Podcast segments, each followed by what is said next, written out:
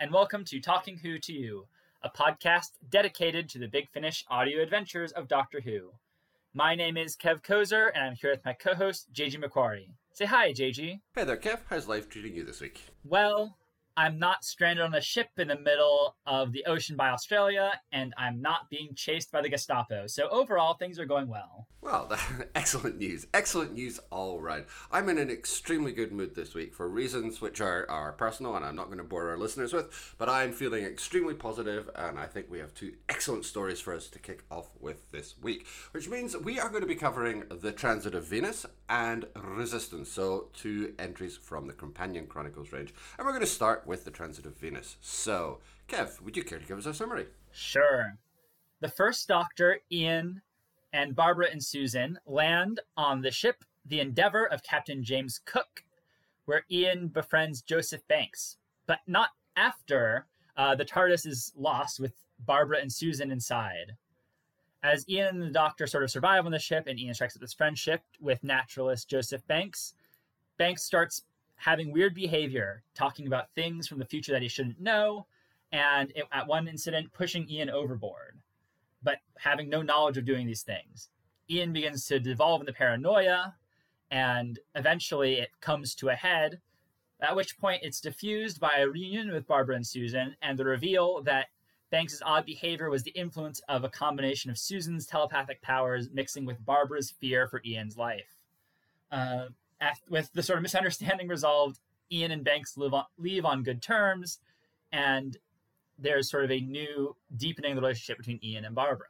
Fantastic, thank you very much. So, yes, we are in the third season of the Companion Chronicles, and uh, this is the first one that we'll be covering, uh, which is starring William Russell returning as Ian. So, how did you find this one? Oh, I mean, it's a Jacqueline Rayner script, so I loved it. I mean, I will, I have hard pressed to think of a Jacqueline Rayner script I don't love. Um, but yeah, I realized seeing that aloud, it's like, wow, this sounds kind of lame aloud. It's just there's misunderstandings, just the way someone talks, and then it's all cleared up at the end.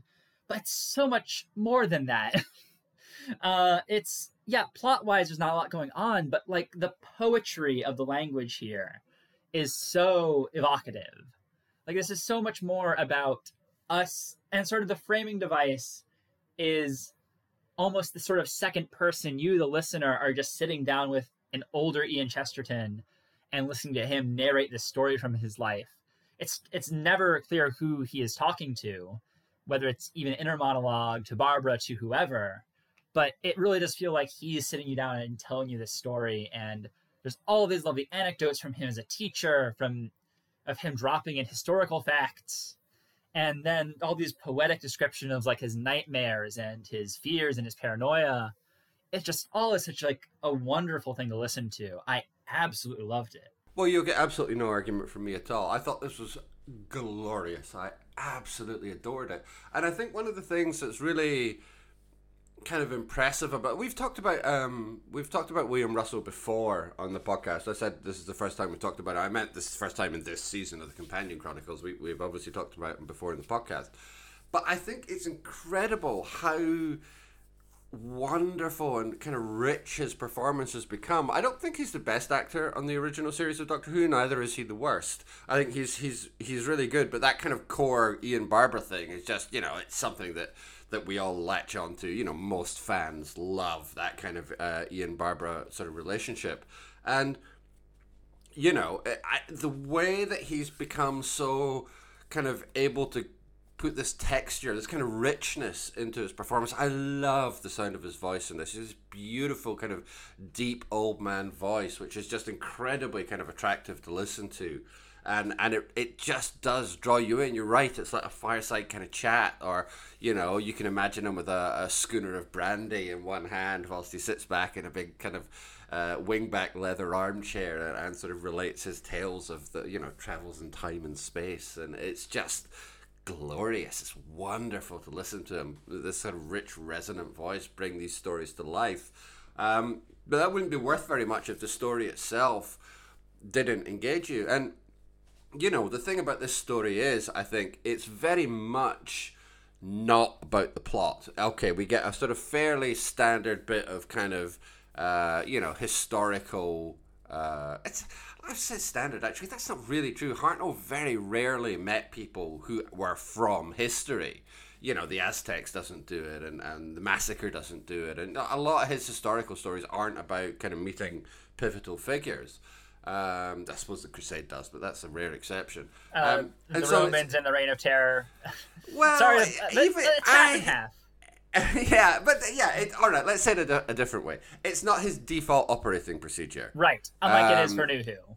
Exactly. When we travel into history in New Who, it's almost always to meet somebody famous. It's a, it's a, you know, that's that's the mode it operates in, and pretty much from the Sixth Doctor onwards, that's true. But it's not particularly true of, of, of previous seasons. So okay, yeah, of course you're right about those ones. Absolutely accept that. But um, it's not really about the fact that we meet um, Cook or about the fact that we we're we're present at the you know the landing at Botany Bay or whatever. It's about the texture. It's about the way that Ian is reacting. It's about all the the details of of um, what he's going through during the course of this voyage, and that whole thing about the fact that this story spools out over weeks and months. It's that's such a Hartnellian feature. You know, you don't get that anymore. You certainly don't get it with the new series. You don't really get it towards the end of the original series either.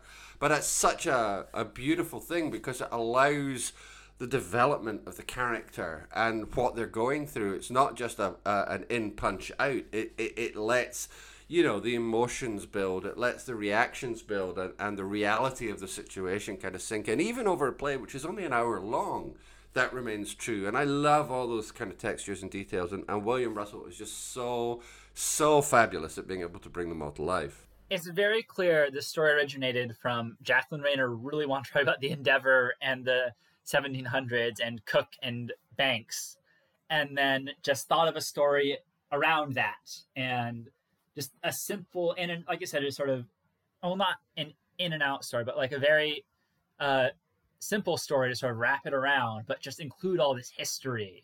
It really does. It's like the original Doctor Who uh, sort of manifesto of wanting to be educational.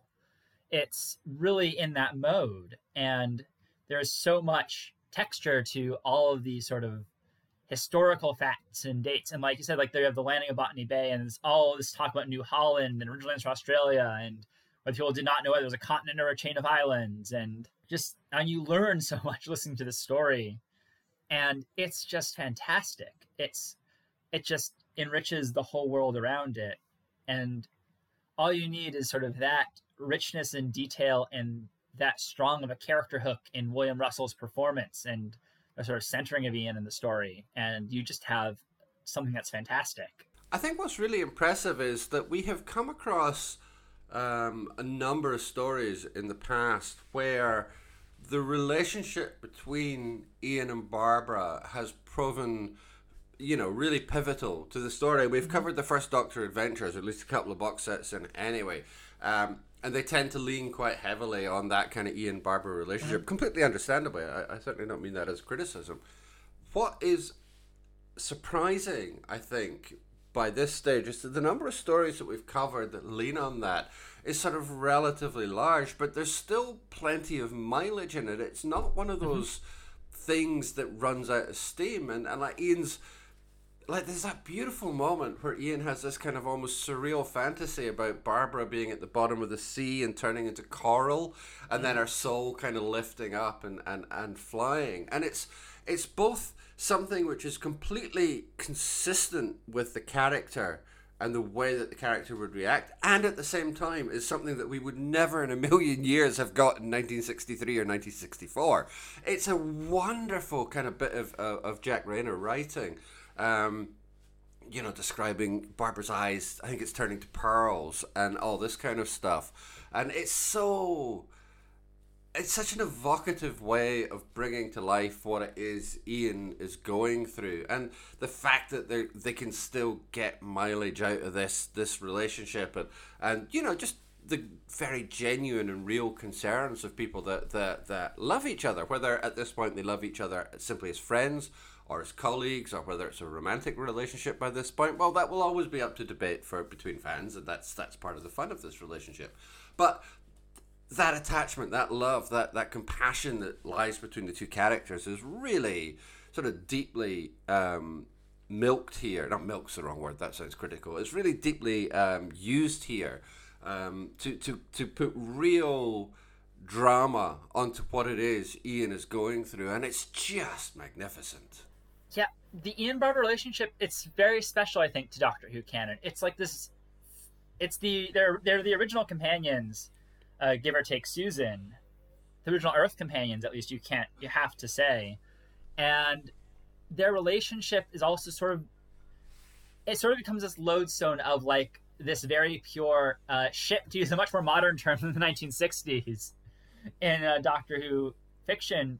I find like and other paired off companions or characters like I mean the Doctor Romana you can they hung out a lot and I know there's a lot of fandom around that and in between there's Ben and Polly and we'll talk about them later but canon is so mixed on what happens to them. And so not really until Amy and Rory do you have a companion pair that milked a similar dynamic and then because it's more modern it can be more modern about their relationship. But there is that sort of air of reverence i think around ian and barbara where they are like like i said these sort of original companions and this original sort of core relationship that is almost sort of the proving ground that doctor who can do relationships so well not just romantic ones but like platonic ones friendship like all spectrum of relationships between doctors and companions and companions with each other I think that is such a very precious sort of lodestone in the fandom. I'm just remembering that for Doctor Who magazine and that ongoing their ongoing comics for the 50th anniversary had a totally Ian and Barbara centric story where they met the 11th Doctor and it ed- ended with their wedding. Um, and I think that was just such a like a joyous thing. Like this is the 50th anniversary of Doctor Who, and to center it on Ian and Barbara, I think just shows how important they are to a lot of people.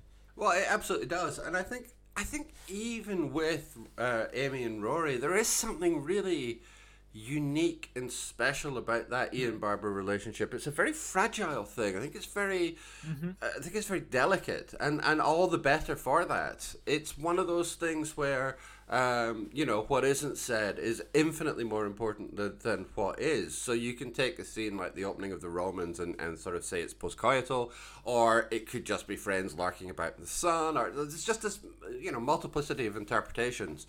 Um, and it's important, I think, that that isn't kind of overplayed. Um, it, you don't want to dig too deep into right. it because it is this this fragile thing, and and um, it would be easy to break it. And I think it's actually um, a real sort of triumph of Doctor Who that that hasn't happened. Like you mentioned that story, and it is uh, in, in Doctor Who magazine, and it's delightful. It absolutely is. But that's kind of as far as you can go with it. It's the same as that offhanded reference. I think it's in one of the Sarah Jane adventures about um, about Ian and Barbara never aging or something, and it's just an off the cuff comment. Um, and that's fine. That doesn't break anything. And you don't want to get too far into that because it is this kind of unique and kind of perfectly preserved thing and the relationship um, between the character and between the actors as well you know um, you know Jacqueline Hill is phenomenally brilliant actress and she's amazingly good at being able to sort of bring Barbara to life which is why this is such a a pivotal relationship in Doctor Who. Um, but Ian Russell, uh, sorry, Ian Russell, William Russell, even Ian Chesterton, is obviously a key part of that as well. And it is just this beautiful, fragile thing that that kind of doesn't exist anywhere else. Like Ian and Ian and Barbara don't have the same relationship that that um, that Rory and Amy have. They have a spiky relationship, and they fall out, and they, you know, or they're going to get divorced at one mm-hmm. stage, and they get back together again, and da, da, da, da, da. and that's all great. I'm not I'm not in any way sort of uh, attacking that. I think it's fabulous. I love Rory and Amy, but it's different. There isn't another relationship like Ian and Barbara, and that's I think why it's possible to come back to it and and not have it uh, run out of steam. I really agree about that it being a fragile thing and that being such a wonderful quality to it. Uh, like like Amy and Rory, like you're right, it is a spiky relationship, and there's so much drama foisted on them. It makes it a very different thing. Whereas, I mean, part of this it was the 1960s. I don't know if they could have gotten away with a very open relationship where they like made out in episodes or anything, but it was I, I, I, we canon't know unless there's some extant interview I don't know about from writers of the time saying how they wrote the relationship.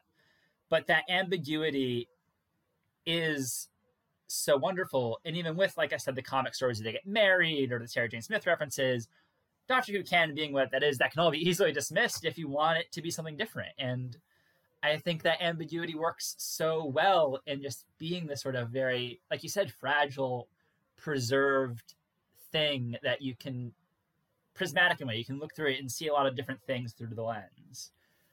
I, I it is very unique, and I don't think we can get something like that again. Well, in a post Russell T Davies arrival era where everything is so melodramatic. And that's like, like also I agree with you. Like you said, it's good for what it is. I don't want to be down on that. It's gotten some great stories when you can be like open about like relationship status and things like that. But at the same time, there is something very precious about their relationship. And I think Jacqueline Rayner is a big fan of what we're all talking about to get it back to the story. Like it that shines so through in her work in this last scene that it's all about like nothing is said out loud what how they feel for each other and yet it all comes through in just the way Russell performs it and the little bits of words they say. Yeah, I think that's it exactly. But also, what we do get here as well is the relationship between Ian and the Doctor, and I think it's interesting mm-hmm. the way that um, that that's lent on because it's not necessarily the most obvious approach, but by which I mean, I think the most obvious approach would have been to kind of have them sort of be spiky and difficult throughout the whole mm-hmm. course.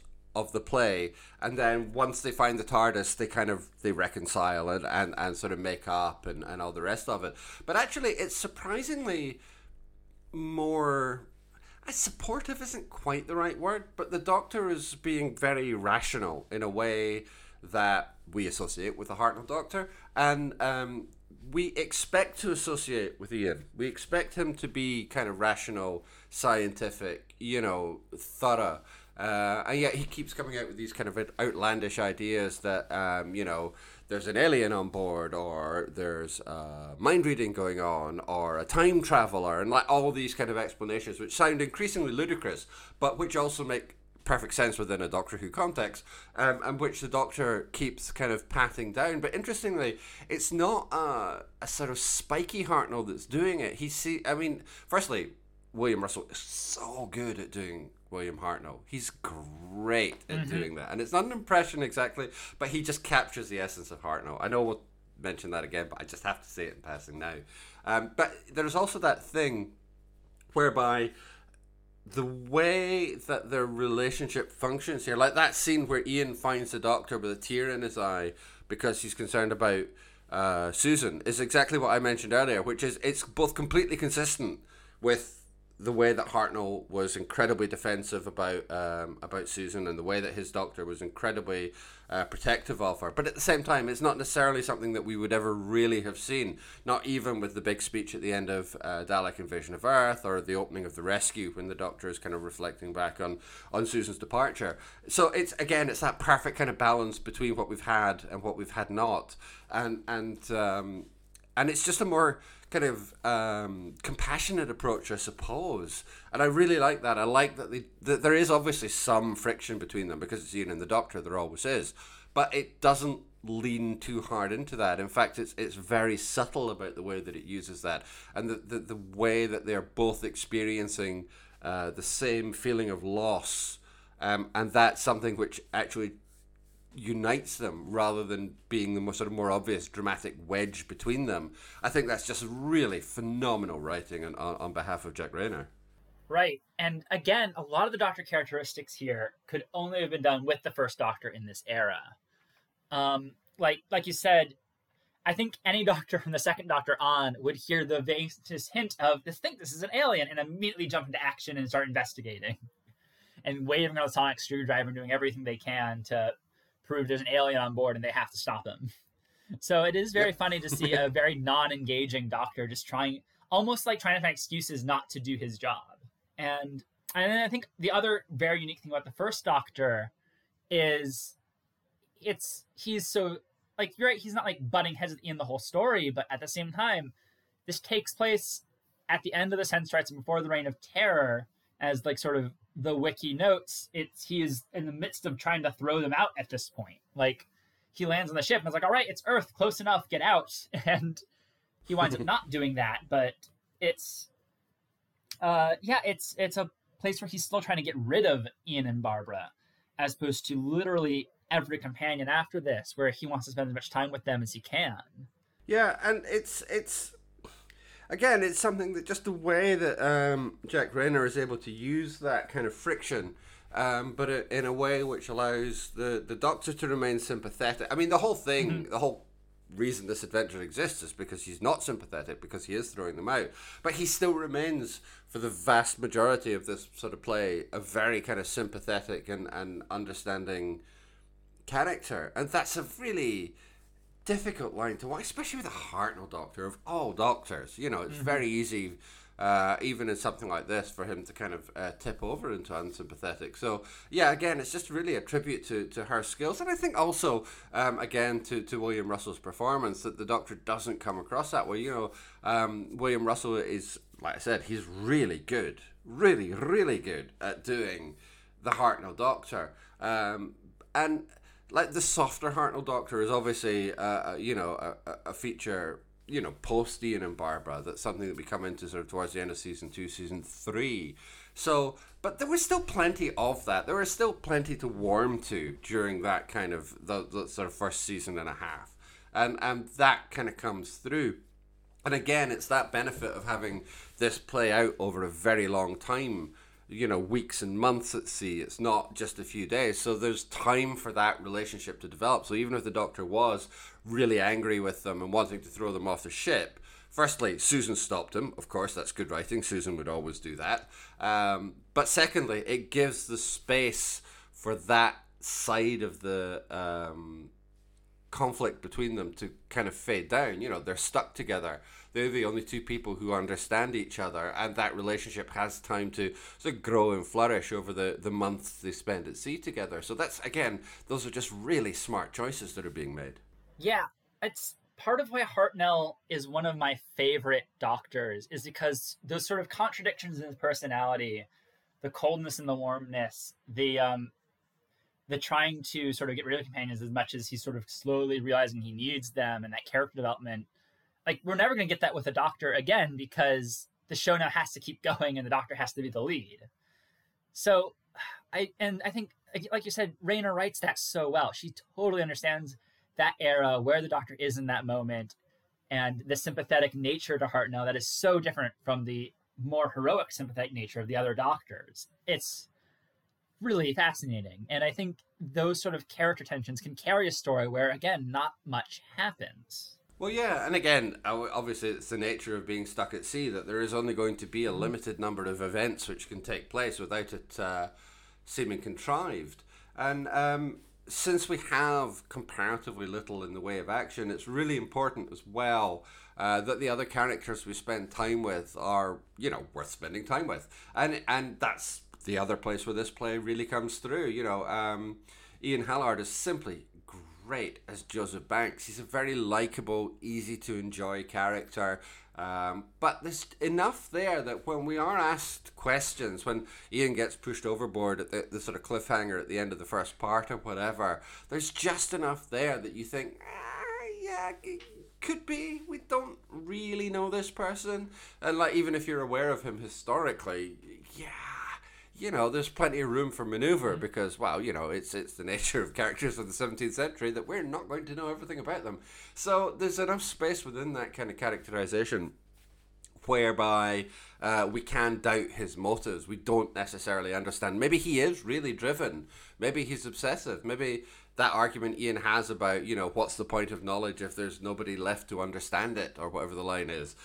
Maybe he doesn't care. Maybe he is that driven. And eventually we get a an explanation. Not necessarily the strongest explanation. If I had to find one little thing to say, like, um, you know, residual energy from the sense sphere isn't necessarily the strongest um, sort of denouement for a story. But it's fine; it works perfectly fine. I'm really not going to criticize it.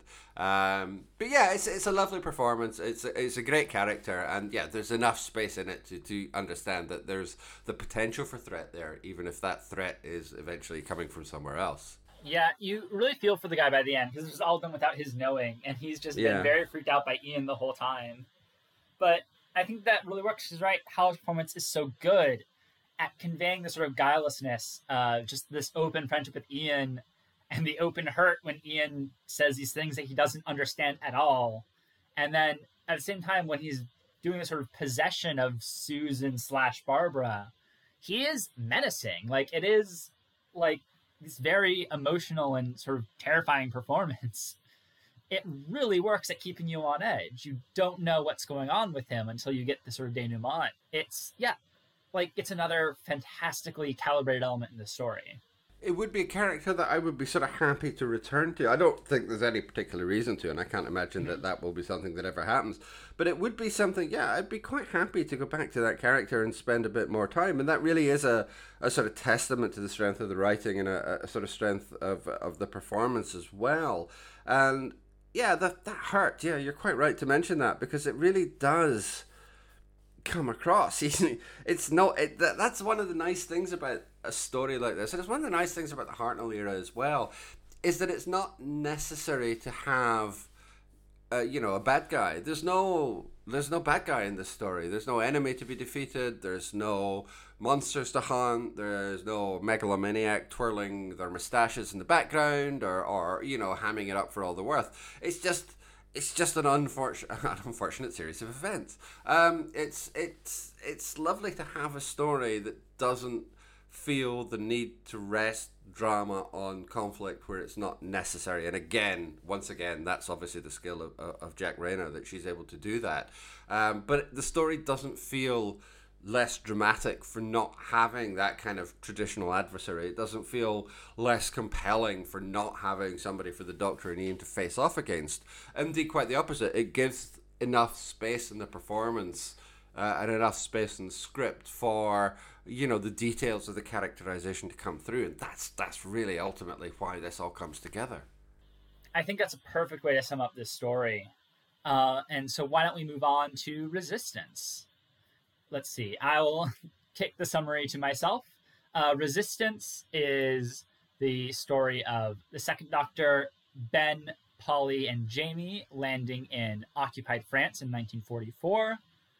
Uh, Jamie and Ben are quickly separated from the Doctor and Polly. I believe either Ben gets captured and James tries to rescue him, or the other way around. It doesn't matter. What matters is the Doctor and Polly run into a pilot who is also on his way trying to leave occupied France, as well as a farm girl, Jacqueline, who is part of an underground resistance chain that will help get the three of them to safety. Polly recognizes the pilot as be, potentially being her uncle, Randolph Wright, but and that causes complications as they sort of follow the chain to a train that will take them to England. Uh, Polly makes the choice to leave the Doctor, Ben, and Jamie behind and go on the train with her uncle, where she then discovers that it's actually a man posing as her uncle, a German agent who is trying to use Randolph Wright's identity to smuggle himself into England as a spy. Polly outs him, uh, shoots him, and then makes the other side, where the Doctor, having rescued Ben and Jamie, are waiting for her to take her back to her time. Fantastic. Thank you very much. I think the most surprising thing about Resistance is that I probably listened to it before. I remembered nothing about it whatsoever. Um, and really, it was included here as, a, as an excuse to talk about Polly, but um, which not, not something we get very much opportunity to do. But I was really amazed by how good this was. I just, I didn't have any particular expectations of it being sort of good or bad. There was nothing in it that I suddenly thought, oh well, this this will definitely work. Or oh god, not this. I just I have no memory of this story, and that's really unjust because it's it's pretty strong. I'm not going to say that it's flawless.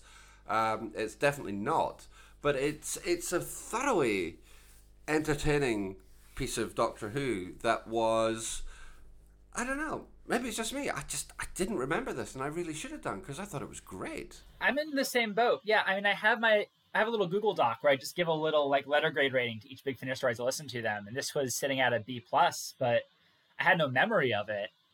And uh, like you said, I picked the story so we could talk about Polly, and it's like, oh well, I, I must have liked it at some point five years ago or so. So that's uh, that's that. But yeah, this works so well.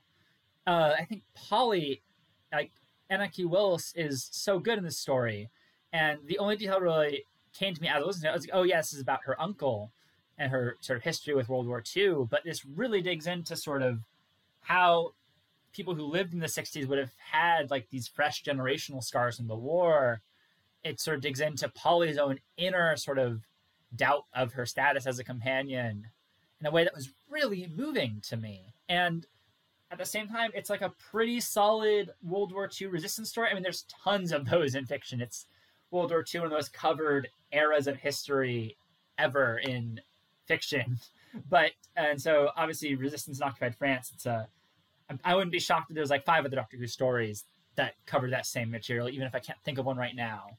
But it doesn't try to reinvent the wheel. It just goes through these motions as just more of the staging ground for Polly to sort of reckon with all these sort of character traits about herself and her own sort of place in this Doctor Who narrative. I think that's the thing that impressed me the most about it is the fact that it was able to find the space to have a character like this um, be talked about and for it not to just be kind of like the default character traits. Like I think the way that this is centered on um, you know, I think, well, okay, let's start that sentence again. I think the way that Polly is often regarded, as far as Doctor Who is concerned, is as sort of nothing. I don't think she's really remembered that much, and it's kind of true of Ben as well, I suppose. But uh, I mean, it goes without saying that they're kind of by default eclipsed both by the arrival of Jamie and and by the arrival of the second Doctor, and so they do kind of get lost in the shuffle and I think centering the characterization of Polly on that impression is really a clever move. You know, yeah, what is the point of this character? Why is she here? Okay, well, let's make that kind of part of her, you know, her psychology. Make that part of why she's she's asking questions about herself and what what's she contributing to in a in a sort of textual sense, what's she contributing to their uh, journey? In a sort of paratextual sense, what's she actually contributing to the, the sort of the, the ongoing text of Doctor Who? Um, and having those questions be asked in that kind of way is a really smart piece of writing on behalf of Steve Lyons. It's it's it's such a useful way of looking at the character. It's giving us a lens onto that character, which is genuinely useful. It's not just putting a character through the ringer. It's not just you know reiterating the familiar beats such as they are with a character like Polly. And it really, yeah, it gives us insight into the character in a way that I think is all all all too rare when it comes to Polly. I think the story has a bit of meta text to it, but it's one that doesn't annoy me, which I feel like is rare when you get like too winky with like fandom and things like that. But there is a explicit reference to a scene from, I believe, the moon base, if not the 10th planet, where Polly makes coffee for everyone. It may have been even a recurring thing. But, I mean, that Steve Lyons directly tackles it is like with Polly's sort of inner monologue of. And do I just exist to make coffee for everyone? Am I, is that my only role? And what keeps from being cheeky is that it is like an actual examination of this sort of thing from her perspective and I think it does get into the heart of something that is like true for so much of Doctor Who of this era, where I don't want to cast aspersions in the casting process. I mean, you can listen to so many Big Finish stories and just watch these the television stories as well and tell oh ev- almost every Doctor and companion cast is a good actor, but so often with these character like characters in sort of the poly genre, you're I'm also thinking about like sort of your Peris or your Mels. Uh, the there's Tegan. Like there's these characters, maybe not Tegan so much, but like characters who aren't given so much to do on screen. But then Big Finish can find an angle to them like this that makes them stand apart. Like where these sort of, I mean, predominantly male writers from 63 to 89 don't know how what to do with one besides have her be the one who makes coffees or scream at the alien. This is the big benefit, of big finish. Whenever they usually initially when they get to sink their teeth into a companion for the first time that hasn't been developed as well like what are the upper limits that this actor can bring? And what are the what details we can comb from the tv stories that exist and flesh them out to make them actual character traits? And that's i mean like like i said we've seen it with Peri and mel and now seeing it with polly always just like an impressive feat of writing to just really flesh out these characters in a way no one thought to do before. Yeah, absolutely, and also doing it in a story which is kind of like you said, like there's plenty of World War II um, sort of Doctor Who stories. If you want to take anything from uh, Curse of Fenric to uh, Victory of the Daleks to Terrance Dicks's um, uh, Second New Adventures, uh, you know, there's there's no shortage of it. And it's like I, I must admit, going into this, when I was saying like I had no expectations, that's absolutely true. But then you think, well, that's going to be a World War II story. You think, oh, okay, it's it's not exactly untraveled ground, is it? But I mean, it finds a way in, and like the um, whole uh, sort of familial relationship angle could have been. I suppose it is a slightly. No, not cliche. That's way too strong. But I suppose it's maybe a slightly obvious way of, of sort of feeding into like the moment Polly sort of thinks to herself, "Oh, didn't I have an uncle or someone who was involved?" I, like, you immediately know where the story is going to go. But like the like Transit Venus, it's not really about that. those are the plot beats which get things moving, and there has to be at least a little bit of action for Polly to um, have a way of sort of justifying her presence within the crew. But again, it's about insp- exploring her interiority. It's about you know the way that we come to understand this companion, and you know in the Hall of Doctor Who, there are few characters or companions that are as under analyzed as Polly. There's maybe Ben, but even Ben's been recast now. You know, even he's turning up in stories um, where um, you know Polly isn't. And Anneke Wills, I mean, she's done Big Finish before. Of course, she's been Charlie's mum, and she was great. We both praised her to the hilt, and I think absolutely deservedly so. But it's really great to hear her step back into the character of Polly, the one that she's actually known for, and still be able to bring this character to life. And some of the little details in the way that um, Steve Lyons characterizes uh, her, uh, I think, is what really makes it work. Like, there's one. I don't know why this one stuck with me particularly. There's plenty of examples of it, but there's one moment where she describes her adventures as far out, and that's such a it's it's really inconsequential the way she says it. She, it's just something like, and I've had all these far out adventures that nobody would be able to understand or whatever, and it's completely glossed over. But it's exactly how a character from the kind of like the mid to late 60s would speak. Oh, far out, man. Yeah, exactly. And he gets those tiny little kind of character details um, that that place that character in a time, but but crucially, he doesn't lean on them. Steve Lyons doesn't overemphasize them, and that's like like you said that there's the um, there's a degree of meta-ness in this, uh, and but it's not too heavily leaned on. It's not suffocating, which metafiction can often be. And it's the same with those little beats. Just using a line like "oh eh, oh that's far out," it's not lingered on. It's just a fact of the way that that character would speak, and that's exactly the right way to kind of add those details into the character and add those details into the way that the the actor can then perform them and and it's just it's so well handled right and i think like what this story is is the story of polly sort of coming to him with like bravery and taking an action and about like an episode and a half of the story is her not taking action her or trying to with like the pitchfork or whatever but then sort of not sort of fully get being able to get the win as it were. Um but she yeah she manages to this final act of empathy to reach out to her uncle and then figure it out on her own. And it's like this very sm- much much smaller active thing like she was never one to sort of punch someone or get into a fight or anything like that but the only active thing i can think of her doing on a tv show is in the moon base where she comes up with a chemical that dissolves cybermen um, but beyond that, I can't think of anything else that really spotlighted Polly as sort of this more active force in Doctor Who stories. But this one is sort of smart to sort of play into that, have that part of her self doubt, and then have a part of her character growth as she does this sort of defiant action of leaving the doctor at the end to be with her family. And then instead, what turns out to be is this defiant action that saves Jacqueline's life by um, outing a traitor and managing to, when the chips are sort of down, overcoming him through a very clever piece of like deduction. Um, this German spy knew everything except uh, Polly's own existence. So I just think that's such a smart way to play it. And, and like you said, I'm speaking of the German spy. Uh, yeah, you're right. The relative involved in it. I mean, that's such an old trope, even for Doctor Who. Of course, the Fenric did that with Ace, and a dozen more examples. Um, but here, the twist got me this time, as it I know it did last time with him being a spy. It is a very clever twist, and you really don't expect it until the last moment.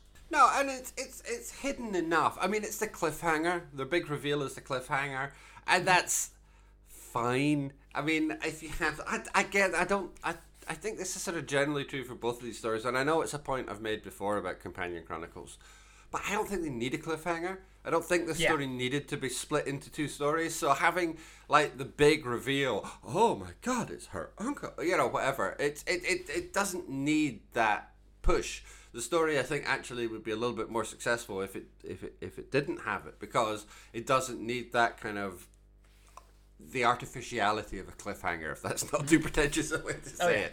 it. It it just it, it just needs to have the story okay here's the reveal oh look it's her family member okay it's not a massive surprise but fine and then the story can get on with it by having it as the cliffhanger it kind of overemphasizes it in a way that you know like you said is is pretty typical in Doctor Who. This isn't this isn't exactly the first time we've come across it. So that's that's a slight shame.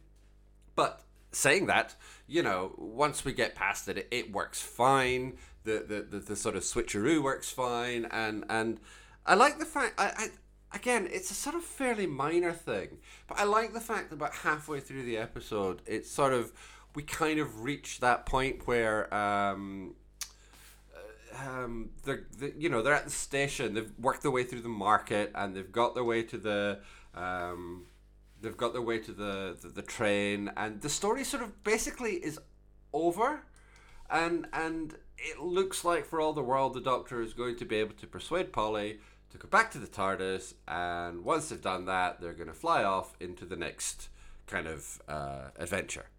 And that's not what happens. Instead, she jumps on the train, she follows the pilot, she gets stuck into the whole thing, and, and, and the story finds kind of a, like a second wind where you're not kind of expecting it to really do that.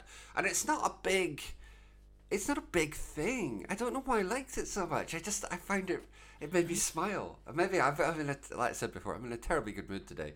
And maybe so, maybe it just hit me in the right place when I was listening to it. But, um, I really like the way that the story was able to kind of give itself that kind of little extra jolt just when you think it's all over.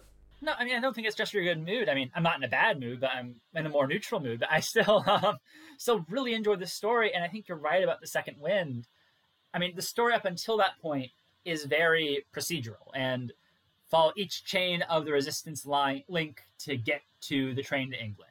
And there's an incident here and there's something you got to do here in this farmhouse in this underground bunker. And you got to make the passports etc etc there's steps along the way but it does follow a chain to sort of like transit of venus a simplistic plot to sort of background the more character stuff going on in the foreground.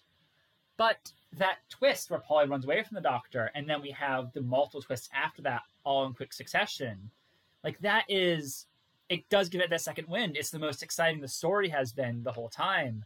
And it works so well as sort of a, almost a lulling you into security of, oh, like Transit of Venus, this is going to be a simpler story, more character focused, but then suddenly it goes in unexpected directions. You don't really know what to expect, and it's good. Like I said, as predictable as that first big cliffhanger twist is, the much more subtle twist, but even larger for the story of her uncle not being her uncle uh, is comes at a very nice surprise, like a little knife between the ribs. It's just really good. It's just really sly on Steve Lyon's part to sort of stick that in there and give the story a jolt right when it needs to be. And then you have this um, very emotional, like, like the doctor needs to convince Polly to come back, and I think that's important. Otherwise, her character arc does not have a button and what the doctor says about her being destined to do great things and having to be vague about it, but still saying, I took a quick peek and I know I need to bring you back. That's just so moving. Like, it honestly brought me into a little bit of tears this morning. It was so nice and sweet. And I really appreciated it. Yeah, no, I, co- I completely agree. And I, I think the way that the story is able to deliver on those emotional moments without overselling them is, again, really one of the strengths of, of the writing here. I think, um, for all obviously, uh, Polly's our focus here. We don't really spend any meaningful time with, with Ben or, or Jamie, or at least nothing worth talking about.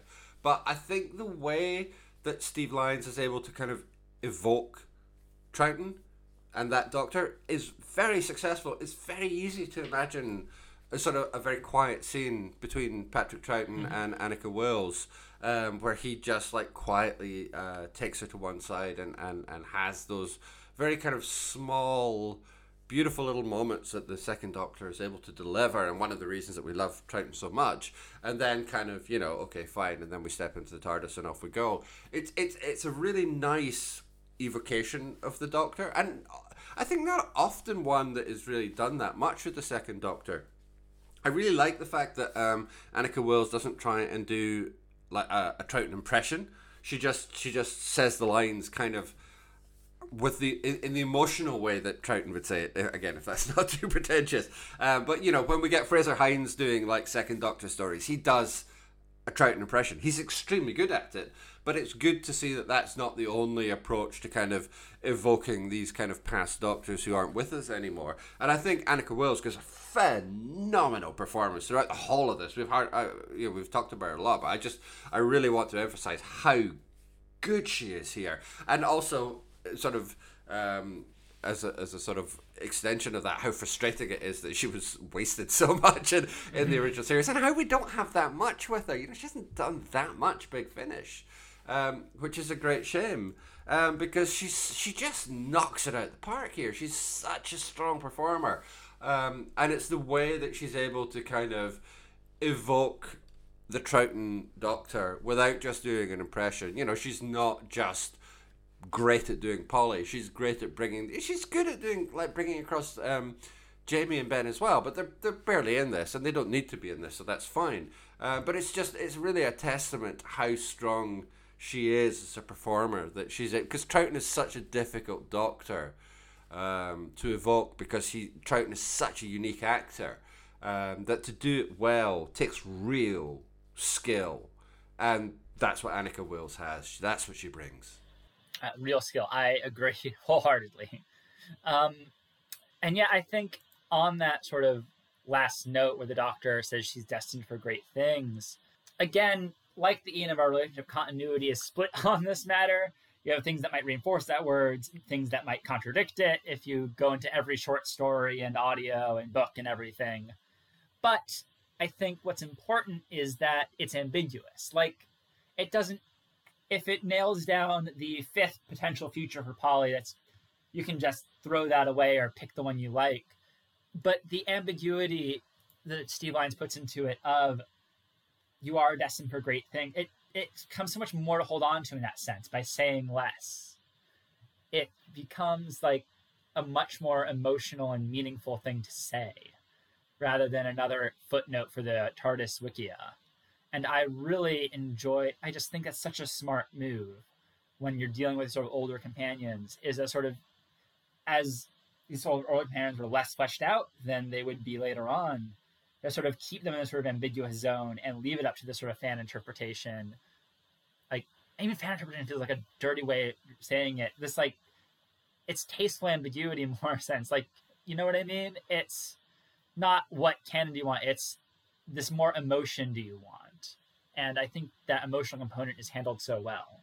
Yeah, I do know exactly what you mean. I mean, I think that's the thing. It, it's you know, it's easy to say, um, you know, oh, you're, you're destined for great things, but, you know, it's not followed up with, and you'll be prime minister one day, or you'll cure mm-hmm. cancer, or, you know, something really like cloying and, and over egged like that. It would be really easy to sort of fall into that kind of, uh, that kind of trap. But just, it's much more, I think, about the fact that the doctor has faith. And I think he had, I, I think what's important is that he had that faith prior to kind of having a you know a sneaky peeky at her future.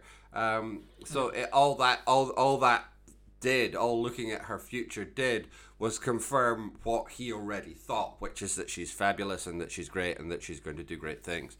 Um, and again, it's a delicate line to walk, but the fact that it's not that kind of ham fisted, um, you know, you'll go on to change the world and solve, I don't know, global warming or some other thing, you know, whatever. Um, it's just yeah, it's it's a it's a it's a delicate little thing, but um, it's something that again Steve Lyons gets exactly right, and and that's sort of true throughout this play. Really, those those those moments which could become um, a little bit cliche or a little bit overbearing. Every time one of those kind of rears its head, like Steve Lyons knows how to avoid it. He knows how to avoid stepping on the on the traps. Um, and it just made this such a pleasure. Again, like I know, I know it's how we started this, but it was this was just such a pleasure. I didn't, I just didn't expect it, and and it was fabulous. I just I can't recommend it enough. Well, I think that is just the yeah, fantastic way to sum it up and end it on. Yeah, Transit of Venus and Resistance, two fantastic companion chronicles. Uh, with that sort of wrapped up, I guess we can go to recommendations. Uh, JG, what do you have this week? So I have a um, I'm going to say like a guarded recommendation. Um, I, I'm going to sort of recommend something which I think is interesting rather than great. Um, I think that's the way I'm going to put it. So I, I, it's it's uh, Falcon and the Winter Soldier, um, the Marvel TV series, um, and it's just concluded um, a couple of days before we recorded this. Uh, I guess uh, a, a, week or two um, before since this will post, and edit that was incredibly clumsy. Edit. It's uh, just concluded a day or two before we recorded this, so that'll be a week or so uh, before uh, this posts. And it's a really interesting series without, I think, ever. I don't think it's perfect, um, so it has that in, in common with WandaVision. But it's a really. It's just going to sound more patronizing than I mean it to. It's a really good try.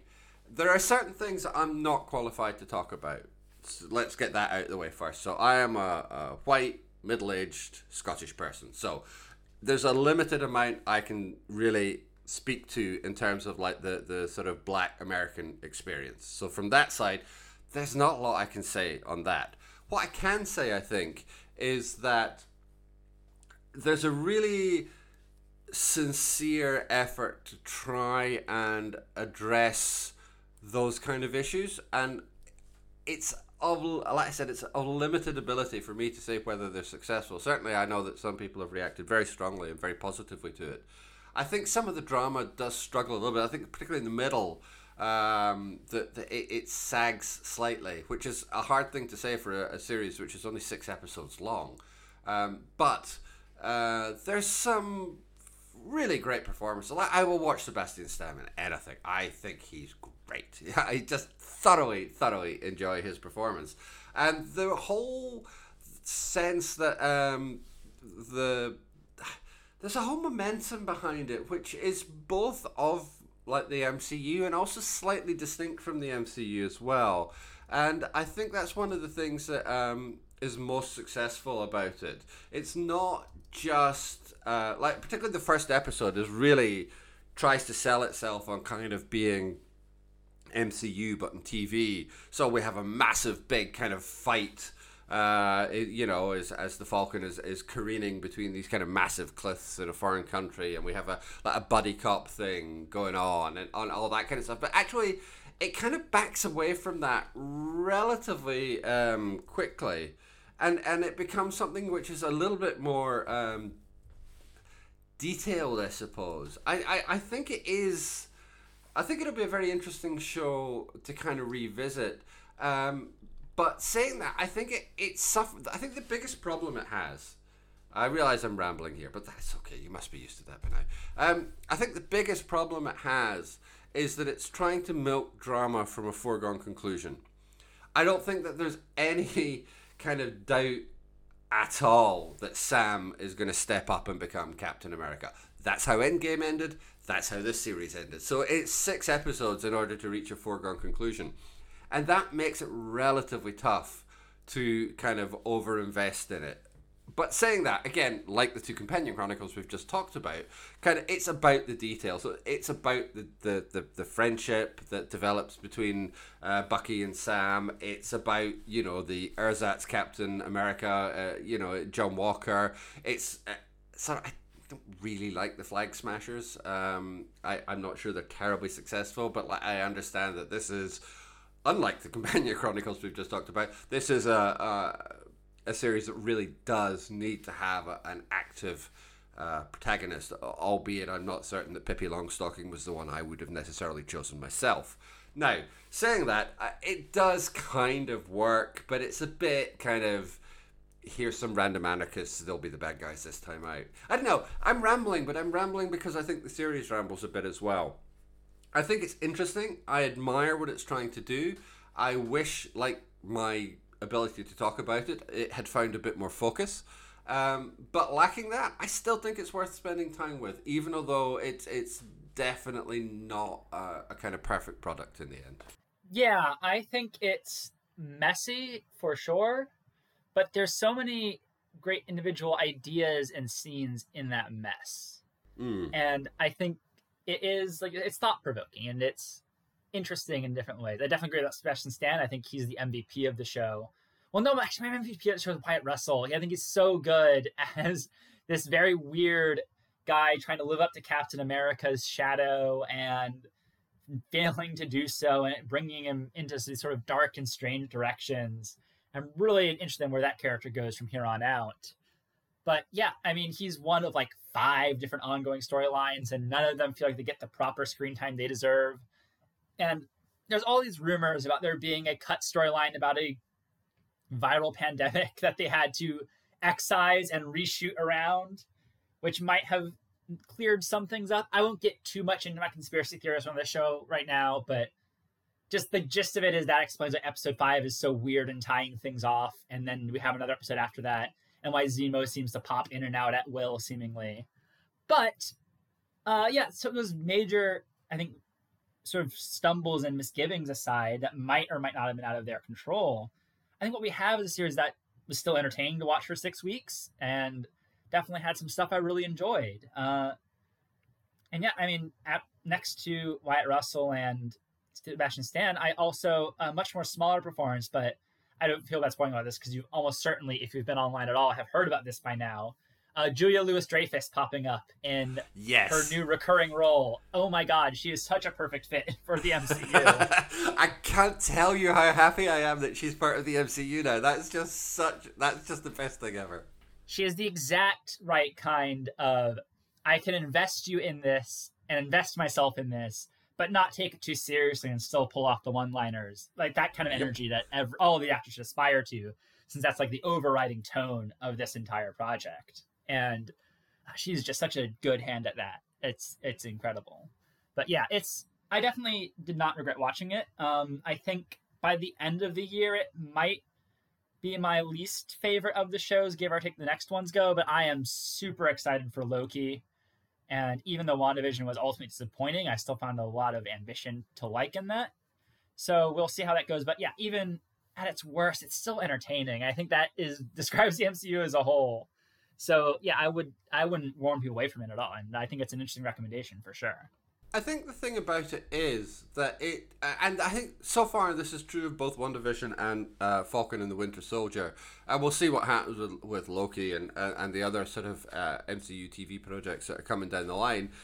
But I think it's interesting in that it kind of gives Marvel the space to fail, if you know what I mean. Which is that mm-hmm. neither, like, if I think if either WandaVision or Falcon and the Winter Soldier had been like big MCU movies, they would be like maybe Age of Ultron sort of quality, which is like yeah, like like I, I, I, like nothing about Sokovia works for me. Sokovia is just a mm. complete mm. dead. It's another reason that uh, Zemo doesn't really work either. I find Sokovia incredibly difficult to care about and I don't think the MCU has ever successfully kind of landed that kind of investment uh, with all that kind of drama. I think it needed to be somewhere uh, maybe real.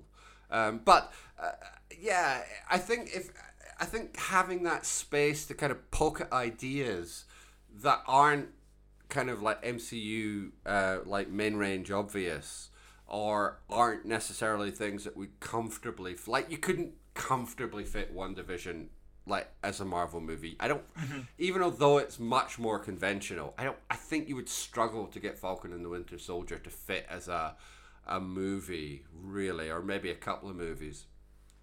Again, simply because it's marching towards a, a foregone conclusion. But it, it's giving some space within that universe for things to um, not always to be messy. And messy's important. Messy's good. You know, I, I, I, particularly when it comes to MCU, I'm sorry, I promise I'll stop talking in a minute. Particularly when it comes to MCU, I really appreciate the efforts to ground things in in the real. So the fact that um, Sam has a family who are struggling financially, or the fact that life isn't easy just because you can strap on a costume and fly around the world or whatever. I think those things are important. It's one of the reasons I really love like Spider Man and the Spider Man movies is because they're um, there's a material reality to them. It's not just about you know unknowable gods wiping out half the universe, being stopped by you know philanthropic billionaires. It's about how people are affected, how that actually makes a difference to to day to day life. And I, I really admire the fact that Falcon and the Winter Soldier is trying to say something about that. Again, not necessarily 100% successfully, but at least it's engaging with ideas that we just don't get that often in, in the MCU universe uh, uh, you know, there are the main range movies or whatever. So things like that I like. I like the fact that it's messy, even although it means that it's a a, a less than perfect um, show. So fine, I'm done. I'll shut up now. Over to you, Kev. What are you recommending? Oh, I, I do want to follow on just a little bit more though. I I oh, agree yeah, with you. I like that it's messy and we wouldn't have gotten scenes like the great Carl Lumbly as this former American soldier who was experimented on and like I, oh, he's I so great, isn't he? So this, yes, he's so great. Those scenes are so great. My big complaint with Falcon Winter Soldier is it's not six episodes of that. it really does just sort of pop in, have some thoughts about race in America, and then pop out without actually integrating that in the rest of the show. Yeah. But those are great scenes, and we never would have gotten them in a movie. So I just want to say, yeah, I totally agree with that sort of line of thought.